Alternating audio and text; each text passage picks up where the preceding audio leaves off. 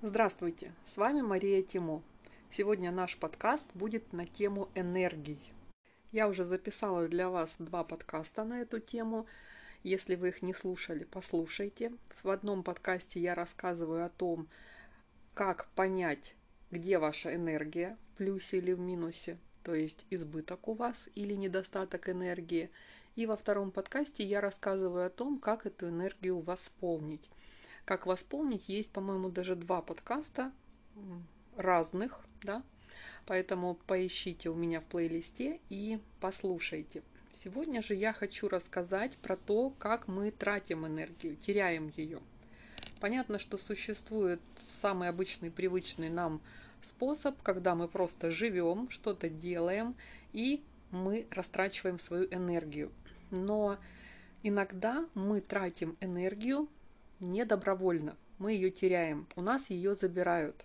Все вы знаете про энергетических вампиров, так что понимаете, о чем идет речь. Мы будем с вами рассматривать потерю энергии через чакры. Я, конечно, не буду вам рассказывать сто процентов, что такое чакры, как они работают. Я буду давать вам краткую информацию, которой будет достаточно для нашей темы. Наша тема – потеря энергии. Итак, первая чакра, нижняя, Муадхара, она находится у основания позвоночника и еще называется корневой чакрой. Муадхара отвечает за общее здоровье, инстинкты и за взаимодействие человека с энергией Земли. Как мы теряем энергию через эту чакру? Когда мы наводим порядок за другого человека – когда мы не доводим начатое дело до конца или не можем договорить что-то до точки. Вот знаете, когда нас перебивают, вот наверняка у вас у всех есть такие люди, которые просто не дают закончить ни одну фразу. Вот это как раз идет процесс забора у вас энергии через чакру Муадхара. Поэтому, если вы не можете закончить высказывание в разговоре, сразу понимаете, о чем здесь идет речь. Ваша энергия просто плавно перетекает вот этому вашему милому собеседнику. Следующий пункт. Если вы доделываете дела за других людей по своей инициативе, то есть, понятно, если вам на работе начальник сказал за кем-то закончить работу, это просто рабочее задание. Если же вы кидаетесь спасать человека, доделывать за него что-то, вы теряете свою энергию. Следующий пункт. Когда у вас, обычно это бывает в работе, слишком много документов, которые вас ограничивают. То есть вот знаете, такие регламентные бумаги, которые вам не разрешают что-то делать или предписывают вам что-то делать. И вы с ними постоянно работаете. Вот через это тоже уходит энергия, через чакру Муладхара. Следующая чакра – это Сватхистана. Она располагается на уровне лобковой кости и отвечает за сексуальное благополучие. Как же мы теряем энергию через эту чакру? Когда мы закатываем истерики. Поэтому, если вы любитель этого дела, лучше перестать, потому что в этот момент мы теряем энергию. И вот смотрите, тут как интересно.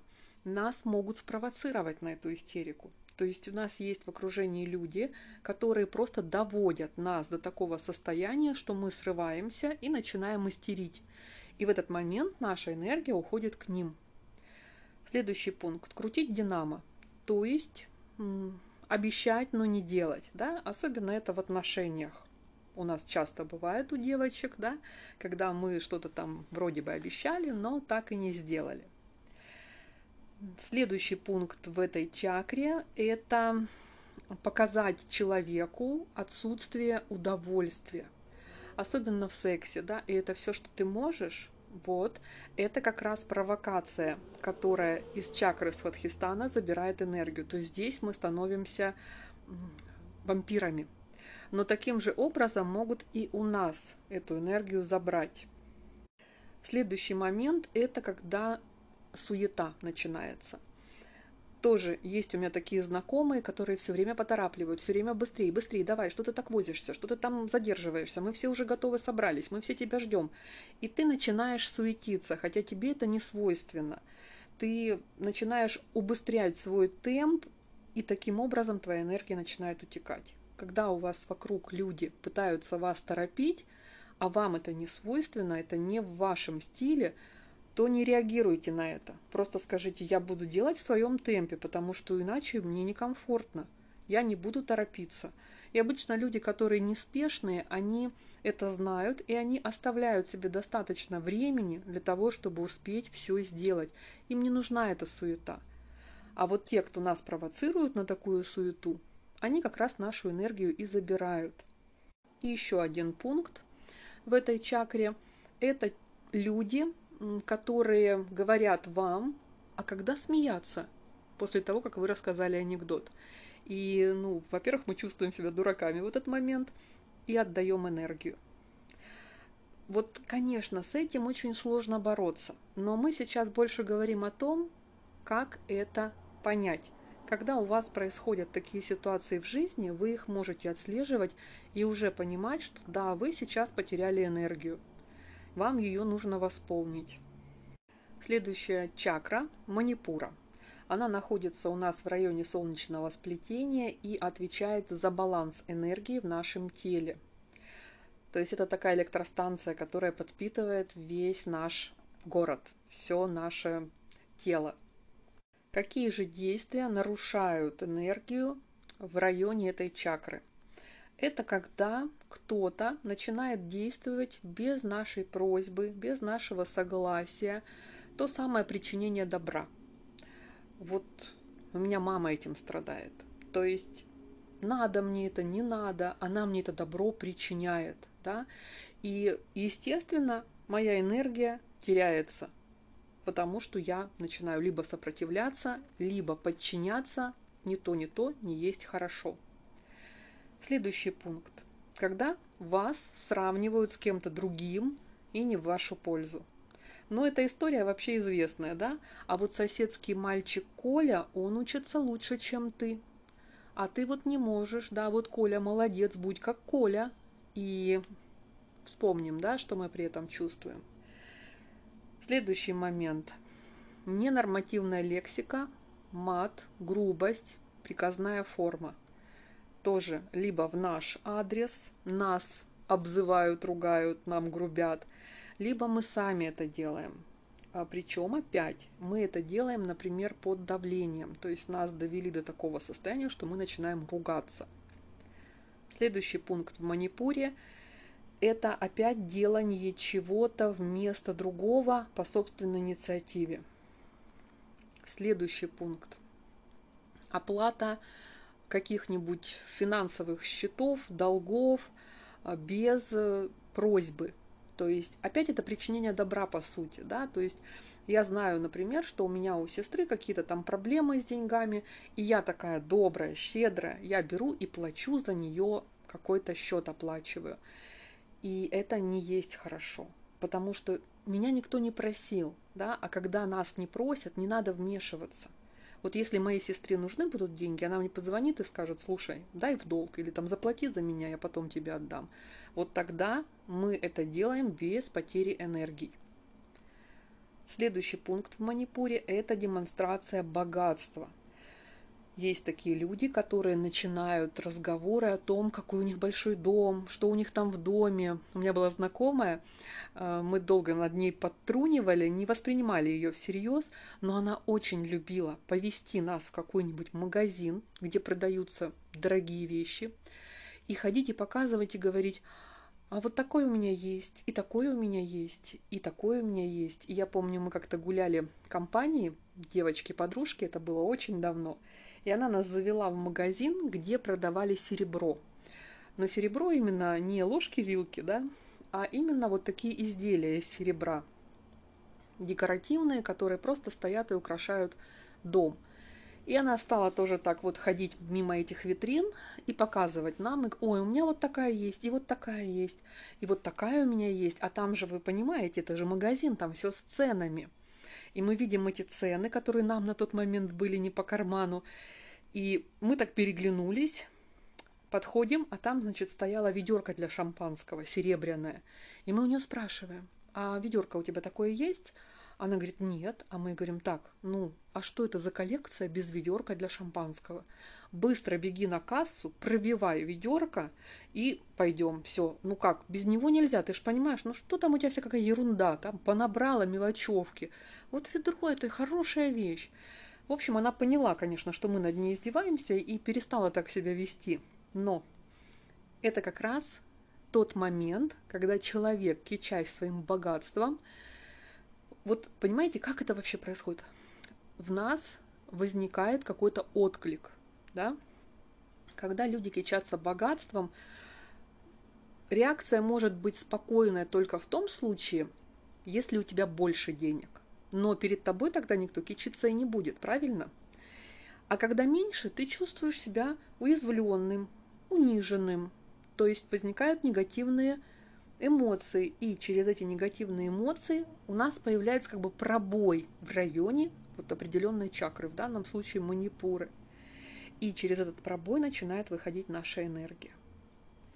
Следующий пункт в этой чакре – это демонстрация связи, социальный статус. Ну, это, в принципе, то же самое, что богатство, только в районе связи социума, да, какой-то блат у меня есть. А, следующий пункт – это навязчивость в общении. Опять-таки, типа причинения добра, когда у тебя не спрашивают, хочешь ли ты, чтобы я к тебе приехал в гости, а сообщают. Звонит мне подруга и говорит, я в следующем месяце буду в твоем городе, поживу у тебя недельку. Вот без вопросов, удобно мне, неудобно, готова я к этому, не готова. Вот это тоже пробой в районе чакры Манипура. Следующий пункт здесь это игнор, когда ваше мнение никого не волнует. То есть решается вопрос, который касается вашей жизни, но ваше мнение игнорируется. Следующий момент. Постоянное требование подтверждения. А ты точно этого хочешь? А ты хорошо подумала? А ты уверена?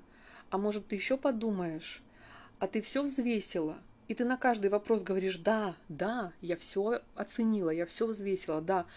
И тут же тебе в ответ говорят «а может, надо еще вот посмотреть на какие-то другие варианты?» То есть вот это вот постоянное переспрашивание – это тоже пробой. Следующий момент. Очень часто этим страдают мамы, особенно старшего поколения, когда нас о чем-то просят сделать, и тут же начинают делать это сами, потому что вы не кинулись мгновенно выполнять просьбу. Тоже наблюдала такую картину у своей подруги в семье. Я пришла к ней в гости, мы попили чай, и мама ее говорит, помой сразу чашки после чаепития. Ну, человека гости, да, она говорит, я потом помою. И тут же эта мама вскакивает, хватает эти чашки, бежит, мыть, бежит мыть их на кухню, вот как будто это просто какой-то конец света будет, если они помоются там через час, а не сию минуту. Следующий момент. Когда э, наказывается наша инициатива. Вот это очень часто страдают этим мамы, папы маленьких детей – когда с одной стороны вроде бы ребенку говорят решай сам, но потом это решение либо отменяют, либо э, как-то ну, осмеивают, да, то есть принижают, дают понять, что выбор был неправильный. Ну, какой пример здесь можно придумать? Мама собирает ребенка гулять и говорит ему, какие ты наденешь э, обувь, какую ты наденешь. И ребенок подходит и выбирает, вот, ну, ребенок что, думает, по какому принципу выбирать. Он выбирает ту обувь, которая ему нравится. Он говорит, я надену вот эти босоножки. А мама ему говорит, ты вообще соображаешь? На улице осень, там грязь. Нужно же какие-то ботинки надеть, а не босоножки. И вот это тоже пробой в районе чакра манипура у ребенка происходит. То есть, с одной стороны, ему дали этот выбор, а потом этот выбор отменили как глупый то есть наказание инициативы произошло. Еще такой же момент, который очень часто э, затрагивает именно детей, это запрет на выбор чего-нибудь без объяснения причин. То есть наверняка вы слышали такое, да, когда родители говорят на вопрос «почему?» ребенок спрашивает «почему?», а мама говорит «потому что». И все. То есть это вообще прекрасно. Это я иронизирую. Потому что ребенок действительно интересуется, он не спорит, он не пререкается, как многие родители считают, он не сопротивляется, он выясняет. Любой ребенок до определенного возраста, задавая вопрос «почему?», он выясняет. Ему непонятны причины, почему мама это запретила или папа. И получает в ответ вот такое прекрасное «потому что». Никаких объяснений. И Тут хочу вспомнить историю своей жизни. Когда мой сын был маленький, мы ему всегда объясняли, почему. Не надо наступать на канализационный люк, потому что он может перевернуться, и ты в него упадешь, да, или сломаешь ногу. Не надо бежать через дорогу, потому что из-за угла может выскочить машина, которую ты не видишь, и сбить тебя. Лучше ходить по перекрестку на зеленый свет. То есть мы ему все всегда вот так объясняли. И вот он, будучи маленьким, вот еще он только-только начал разговаривать, у него было такое, он слушал, слушал историю, которую ему рассказываешь, и в конце спрашивал, потому что что? То есть для него вот это потому что, оно было очень важным. И мы ему всегда это объясняли. Следующий пункт и последний в чакре Манипура – это перехватить инициативу, делать что-то, что поручено другому. Но это из той же истории побежать мыть чашки вперед паровоза. Да?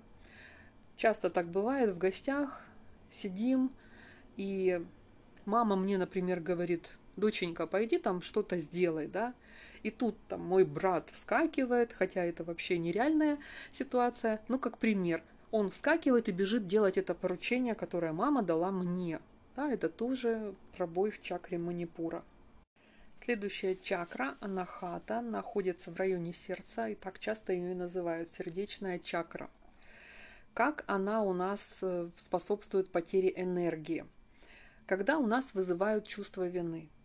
Это вообще, мне кажется, самое страшное, что может делать родитель по отношению к ребенку или супруг по отношению к супругу, это вызывать чувство вины. Вот у всех дети заботливые, а ты? А ты вот, а ты такая плохая. И если мы поддаемся на эту манипуляцию, то мы теряем энергию. Вот смотрите, тут еще такой тонкий момент.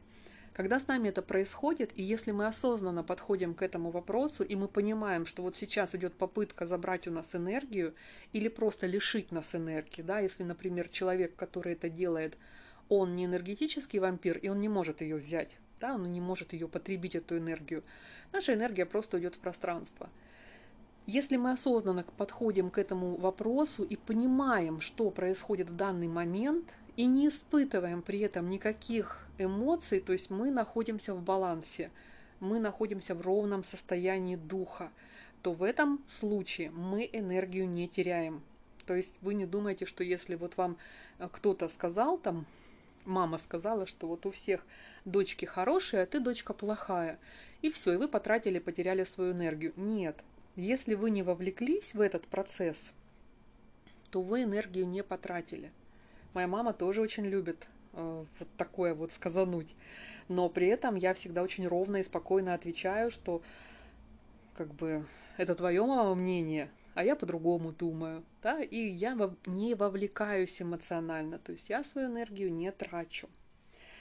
Следующий момент в чакре анахата – это безразличие к подаркам, безразличие к тому, что вот вам что-то принесли, подарили. Особенно если происходит ну, такое, знаете, или передаривание сразу при этом, или такое пренебрежительное отставление этого подарка. То есть вы демонстрируете или вам демонстрируют полное пренебрежение к подарку. Тоже история. У меня сестра, она очень любит покупать подарки, очень любит выбирать подарки. У нее прям вот такая, знаете, философия есть. Она всегда заранее выясняет, вот идет к подруге на день рождения, и за несколько месяцев начинает какие-то такие разговоры на тему, что бы ей хотелось. И выяснив, что человек хочет получить в подарок, она покупает этот подарок и идет на день рождения, на празднование чего-либо уже вот с таким настроением, да, что она купила именно то, что человек хотел. И ну, почти в 100% это действительно работает, и люди очень радуются и говорят, надо же, я правда это хотела и давно, и вот все никак не получалось, там или денег не было, или возможности, и тут ты мне это подарила, это очень ценно. И вот у нее один раз был такой случай. У нее была подруга, у которой как раз была, по-моему, годовщина свадьбы.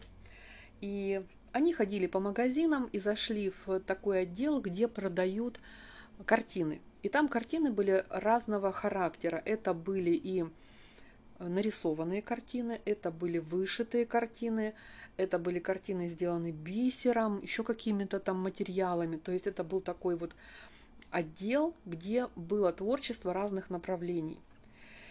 И эта подруга, прохаживаясь по витрин, мимо витрин, увидела одну картину, которая была вышитая, ну вот как типа гобелен, да, но ручная.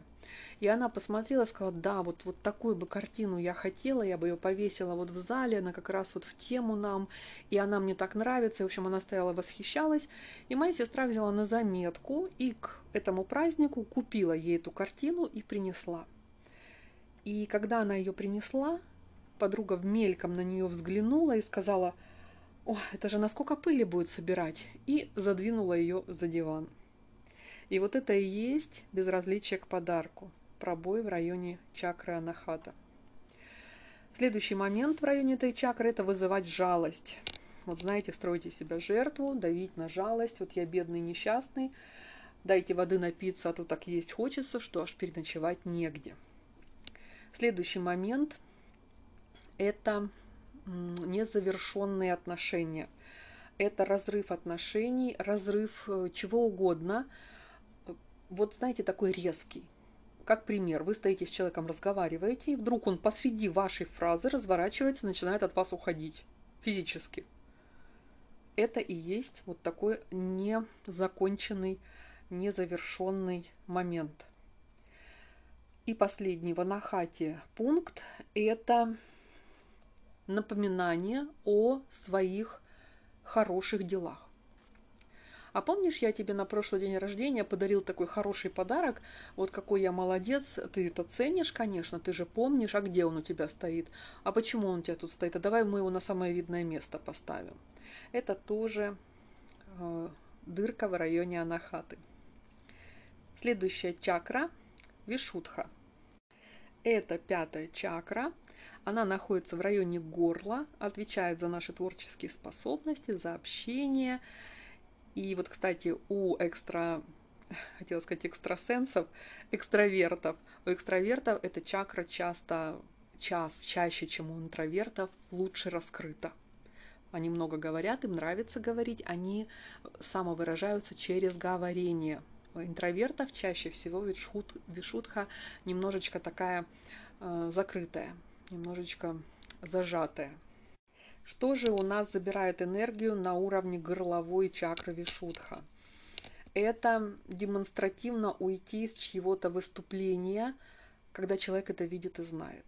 То есть вы сидите на первом ряду, вы почетный гость, человек выступает, и он иногда смотрит на вас, потому что вы для него значимое лицо, и вы посреди его выступления просто берете и уходите – Второй момент – манерной встречи. Когда люди говорят, эм, ну, я не знаю, как это сказать, ну вот слишком, слишком а, манерно, по-театральному, да, когда они не просто разговаривают, а играют что-то все время. Следующий момент – это намеренные ошибки в речи. Это когда ну, мы знаем, как говорить правильно, но нам смешно и забавно говорить неправильно. И здесь вот как это работает, как здесь пробой возникает. Например, вам не нравится, когда ваш собеседник вместо слова уши говорит ухи. Ну, есть такое, да? И вы его поправляете и говорите ему, пожалуйста, не говори при мне это слово, прям ну не могу его слышать. Ну бывает такое, да, вот что-то мы спокойно воспринимаем, хотя понимаем, что это неправильно сказано. Но бывает, что что-то вот прям ухо режет невозможно. И человек, зная об этом, о том, что вам это не нравится, он начинает намеренно использовать это слово постоянно. И в этот момент у вас происходит пробой в районе горловой чакры. Следующий момент, когда ваше творчество оценивают негативно. И вот, кстати, самое тут интересное, как почувствовать, что у вас происходит пробой. Вот именно в районе горловой чакры очень хорошо это слышно. У вас спазм в районе горла. Вот знаете, как говорят, горло перемкнуло, что даже сказать ничего не могу. Вот это как раз происходит при пробое в районе этой чакры. То есть негативная оценка вашего творчества. Вы что-то сделали, вы показываете, и ваш собеседник как-то уничижительно об этом отзывается. Тоже у меня есть пример из моего окружения. У меня есть знакомая, которая вяжет. Она очень хорошо вяжет, она очень давно это делает руками, у нее прекрасные вещи, и она очень качественно вяжет, что это выглядит как машинная вязка. То есть она вяжет руками, но при этом это очень действительно качественные вещи. То есть никаких там разных петель, никаких там перекосов, кривизны. А очень часто ей надо доказывать, что эту вещь связала она сама, а не купила в магазине. У нее даже вот есть такая такой прием, она оставляет внутри где-нибудь вот такой вот моточек ниток, да, как откуда она начинает вязать, и его демонстрирует, что вот видите, вот, вот это начало, вот я отсюда начала вязать. И то не всегда верят. И вот при ее этом прекрасном мастерстве, которое, ну, действительно выше всяких похвал, ее муж никогда это не ценил и считал это, знаете, ну, как самоде... как же он называл? Самопальное, самопальное. То есть даже само слово, да, какое оно неприятное. И он, знаете, что делал? Вот она сидит дома, вяжет вечером, он приходит с работы, заходит к ней и говорит, ну что, опять вышиваешь? Или, ну что, опять, что еще там можно делать рукодельное, да? То есть он никогда не называл ее работу вот эту настоящим названием. То есть он никогда и не говорил «вяжешь», он всегда какое-то слово придумал. Он считал, что это смешно. Это у него юмор такой был. Хотя она ему неоднократно говорила, что мне это не нравится, это очень неприятно. И второй момент, вот негативная оценка, она ему вяжет э, там, свитер, и он его не носит. Он его не носит, потому что он самопальный. И она тогда этот свитер продает. Продает за очень большие деньги, потому что он это была, как она мне рассказывала, да, это была шерсть с шелком итальянского производства, великолепное качество, был великолепный свитер связан, мужской, классический, такого стального цвета, просто великолепный. Вот там, ну, не к чему было придраться. Она его продала за очень большие деньги, и человек, который купил, он был в восторге, что это ручная работа, что такого ни у кого больше нигде нет – и это дело в Канаде происходит, там это вообще считается э, верхом изыска, ручная работа, а не купленный в магазине. А вот муж, он все время ее так вот немножечко принижал. Еще один пункт Витшухи – это подмечать какие-то негармоничные моменты, какие-то проблемы. Ну, например, во внешнем виде – встречаем мы подругу и говорим ей, о, что у тебя за сумочка, она вообще сюда не подходит. Да? То есть нет гармонии, нет баланса, и мы об этом нашей подруге тут же сообщаем. Тем самым делаем пробой ей в горловой чакре, и она теряет свою энергию. И последний здесь пункт – это когда происходит как бы уличение в плагиате. Сейчас очень много у нас музыкантов, писателей, поэтов, и иногда бывают такие совпадения, что какие-то две музыки похожи друг на друга. Может быть не э, сто процентов, не идеально, но есть какое-то совпадение. И вот вы, например, начинающий музыкант, вы сочинили какую-то мелодию, да, вам она очень нравится, вы ее кому-то наигрываете, и он говорит, так ты плагиатщик, я это слышал, это вот такой-то композитор, он ее 10 лет назад написал, а ты у него ее украл и вы включаете эту музыку, слушаете, да, понимаете, что ваша чем-то на нее похожа, но это не был плагиат, потому что вы ее до этого никогда не слышали. И вот когда это происходит, когда вам говорят о том, что вы плагиат э, совершили, вы чувствуете вы не чувствуете, вы получаете пробой в районе чакры Вишудха, Вишудха и вы теряете свою энергию. И последняя чакра, через которую мы можем потерять энергию, это аджна. Это шестая по счету чакра. Она находится у нас на уровне лба между бровями, так называемый третий глаз. Она у нас отвечает за интуицию, взаимопонимание и связь с космосом и Вселенной, с нашим воображением, с нашими мечтами. В этой чакре у нас пункты похожи на предыдущие есть, но они могут быть просто немножко, знаете, как под другим соусом. Да? Здесь у нас пробой происходит, если от нас требуют выполнения чего-либо без объяснения причин. То есть, помните, у нас там уже было, да, потому что. Но здесь именно не объяснение идет, да, а требование выполнить. То есть тот же пример можно взять. Мама говорит своему ребенку, делай так. Он спрашивает, почему это так надо делать. Она ему говорит, потому что. То есть никаких объяснений. На работе та же история. Вам руководитель дает задание, вам оно кажется странным, неправильным, нецелесообразным. Вы у него спрашиваете, почему нужно это сделать, и он вам отвечает, я не должен тебе ничего объяснять, тебе дали работу, иди работай. Да? Следующий момент здесь это эм, когда мы за другого человека что-то делаем, но не просто что-то делаем, а мы подгоняем результат таким образом, чтобы он остался доволен, даже если изначально это было не так. Здесь опять у нас идет сравнение с другими более умными, да, но вот здесь уже идет речь именно про интеллект. То есть э, у нас раньше соседский мальчик Коля был просто, например, послушным, а сейчас он у нас еще и умный, да, он хорошо учится в школе. Здесь еще есть пункт, когда умничанье начинается, да, проявление избыточной эрудиции. Наверняка у вас есть такие знакомые, у меня есть такой знакомый, который в разговоре, обычном бытовом, дружеском, он просто фонтанирует энциклопедическими высказываниями, то есть он что-то все время нам объясняет, он все время что-то нам разъясняет, рассказывает. И по факту нам это совсем не надо, потому что мы просто что-то обсуждаем. А он нам, он может нам законы какие-то приводить в пример, да, он может нам какие-то химические формулы рассказывать. В общем, и заканчивается это обычно тем, что мы ему говорим, так, иди покури на балконе, все, уже мы устали все от тебя. Следующий пункт в чакре Аджна – это критика интеллекта и способа мышления. Вы высказываете какую-то мысль, а вам человек в ответ говорит, какой дурак это придумал.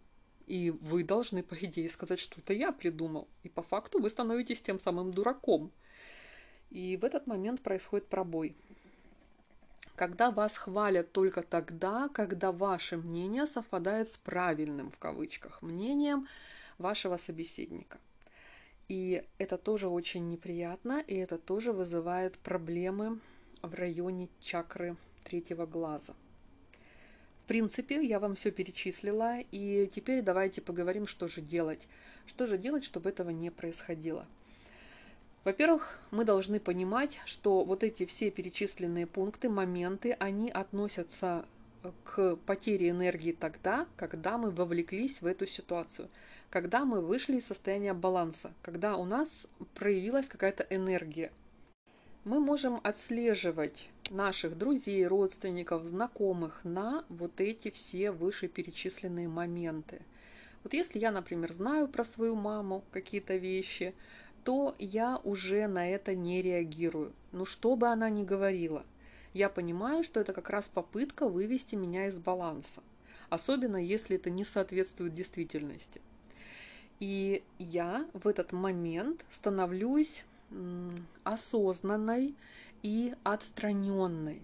Вот знаете, это как у меня у сестры есть такой прием, когда ее начальство ругает на работе, она всегда представляет себе, что она металлический шарик, и что сейчас начальство об нее сломает зубы. То есть она не слушает того, что ей там высказывают, а вот она сосредотачивается на вот этом образе. То есть она осознанно уходит из эмоционального контакта с руководителем. Второй способ, который тоже очень хорошо применять, его, конечно, лучше применять э, ну, не с родственниками, да, а с знакомыми, с малознакомыми людьми, с теми людьми, с которыми вам и так не очень приятно общаться, это перебивать. Перебивать не просто мешать говорить, а начинать рассказывать. То есть вы встречаете человека, вы знаете за ним вот такое свойство выводить вас из равновесия, вы знаете даже, какие способы он для этого использует, вы уже знаете, какая чакра у вас при этом страдает, и не давая сказать ему ничего с самого начала, вы сразу начинаете ему рассказывать о каких-то проблемах в своей жизни. Здесь самое главное тоже рассказывать об этом осознанно и отстраненно, потому что это может быть самопрограммирование, да, если мы будем опять-таки вовлекаться. То есть вы начинаете говорить, ой, у меня так все плохо, у меня денег нет вообще, я вообще всем должен, и вот и зарплату не платят, и кредит, ипотека, и все ужас, ужас. И вот, знаете, вот в таком немножко театральном стиле, но при этом вы должны четко внутри себя понимать, что это игра, что это театр. Наслаждайтесь своей игрой, почувствуйте себя великим артистом, играющим на сцене. Не вовлекайтесь в это эмоционально. Даже если у вас действительно какие-то проблемы с деньгами, вы должны это отделить. И тут вы играете какую-то роль. Или про болезни. Ой, я вот ходил в поликлинику, да мне там анализов надавали сдавать, да у меня, наверное, там все, да я, наверное, скоро умру. То есть вы на него начинаете выливать негатив, особенно если это про болезни, тут очень хорошо работает такая детализация всяких мерзких подробностей, каких-то анатомических особенностей, вот э, рассказывать про то, что у вас там где-то что-то выросло, вылезло, да, и все это живописать. А еще можно предложить человеку, давай я тебе это покажу. Ну, то есть создать такую атмосферу, когда человек сам не захочет с вами общаться, да. Есть, конечно, вампиры, которым, в общем-то, все равно, какой энергией питаться, положительной или отрицательной, они будут вас с удовольствием слушать, если вы будете рассказывать им про болячки. Но тут есть такой один момент, когда вампиры потребляют негативную энергию, а, то есть они ее берут с какими-то проблемами, с какими-то болезнями, то чаще всего они сами тоже болеют и получают проблемы – ну, вот эта фраза «ты то, что ты ешь». Вот здесь для энергии она очень хорошо работает. Поэтому, если вы немножечко негатива даете своему вампиру, то он ее съест, эту энергию, ему будет нормально. Но если вы это все раздуете до каких-то непомерных размеров, то он не будет ее брать, он не будет ее есть и поглощать и лишать вас этой энергии, потому что он и так не очень здоров, от вот этих всех проблемных энергий, чтобы вот если вы ему прям все это, знаете, э, в таком гипертрофированном виде преподнесете, он сам убежит. Ну и, конечно, тут очень важно еще помнить о состоянии своих чакр изначально. Насколько они у вас открыты, закрыты, насколько они правильно, хорошо функционируют, насколько они здоровые. И Естественно, та чакра, которая проблемная, она будет самая уязвимая. Через нее будет легче всего и проще всего потерять энергию. Э, чакры диагностировать надо, это вряд ли вы почувствуете. И уже после диагностики, понимая, где у вас проблемное место, заниматься этой чакрой, восстанавливать ее и оберегать. И вот то, что я раньше уже говорила, что нужно быть осознанным, нужно быть отстраненным, нужно быть в балансе, в равновесии. Тогда вы будете неуязвимы. Вам либо что говорят, вы ведете вот такую вот, как атаку на опережение, да, рассказывая всякие неприятности вампиру. В любом случае нужно быть отстраненным, то есть абстрагироваться от ситуации. Вот у меня внутри всегда это выглядит так, как будто вот моя внешняя оболочка, мое тело моими губами что-то говорит, а внутри я, знаете, так стою в стороне и смотрю на это с интересом. То есть я сразу становлюсь и актером, и зрителем. И я разделяю, то есть вот то, что я говорю в этот момент, оно ко мне лично не имеет отношения. Это роль, это игра. И поэтому все, что я говорю в таком состоянии, оно меня не самопрограммирует. У меня не ухудшается здоровье, у меня не исчезают деньги, у меня не появляются проблемы, о которых я вот этому вампиру рассказывала. На этом, в принципе, я хочу закончить, потому что все, что хотела рассказать, я вам рассказала.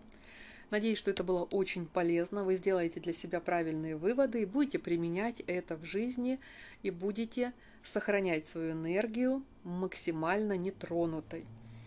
Желаю вам хороших отношений, здоровых чакр. Ваша Мария Тимо.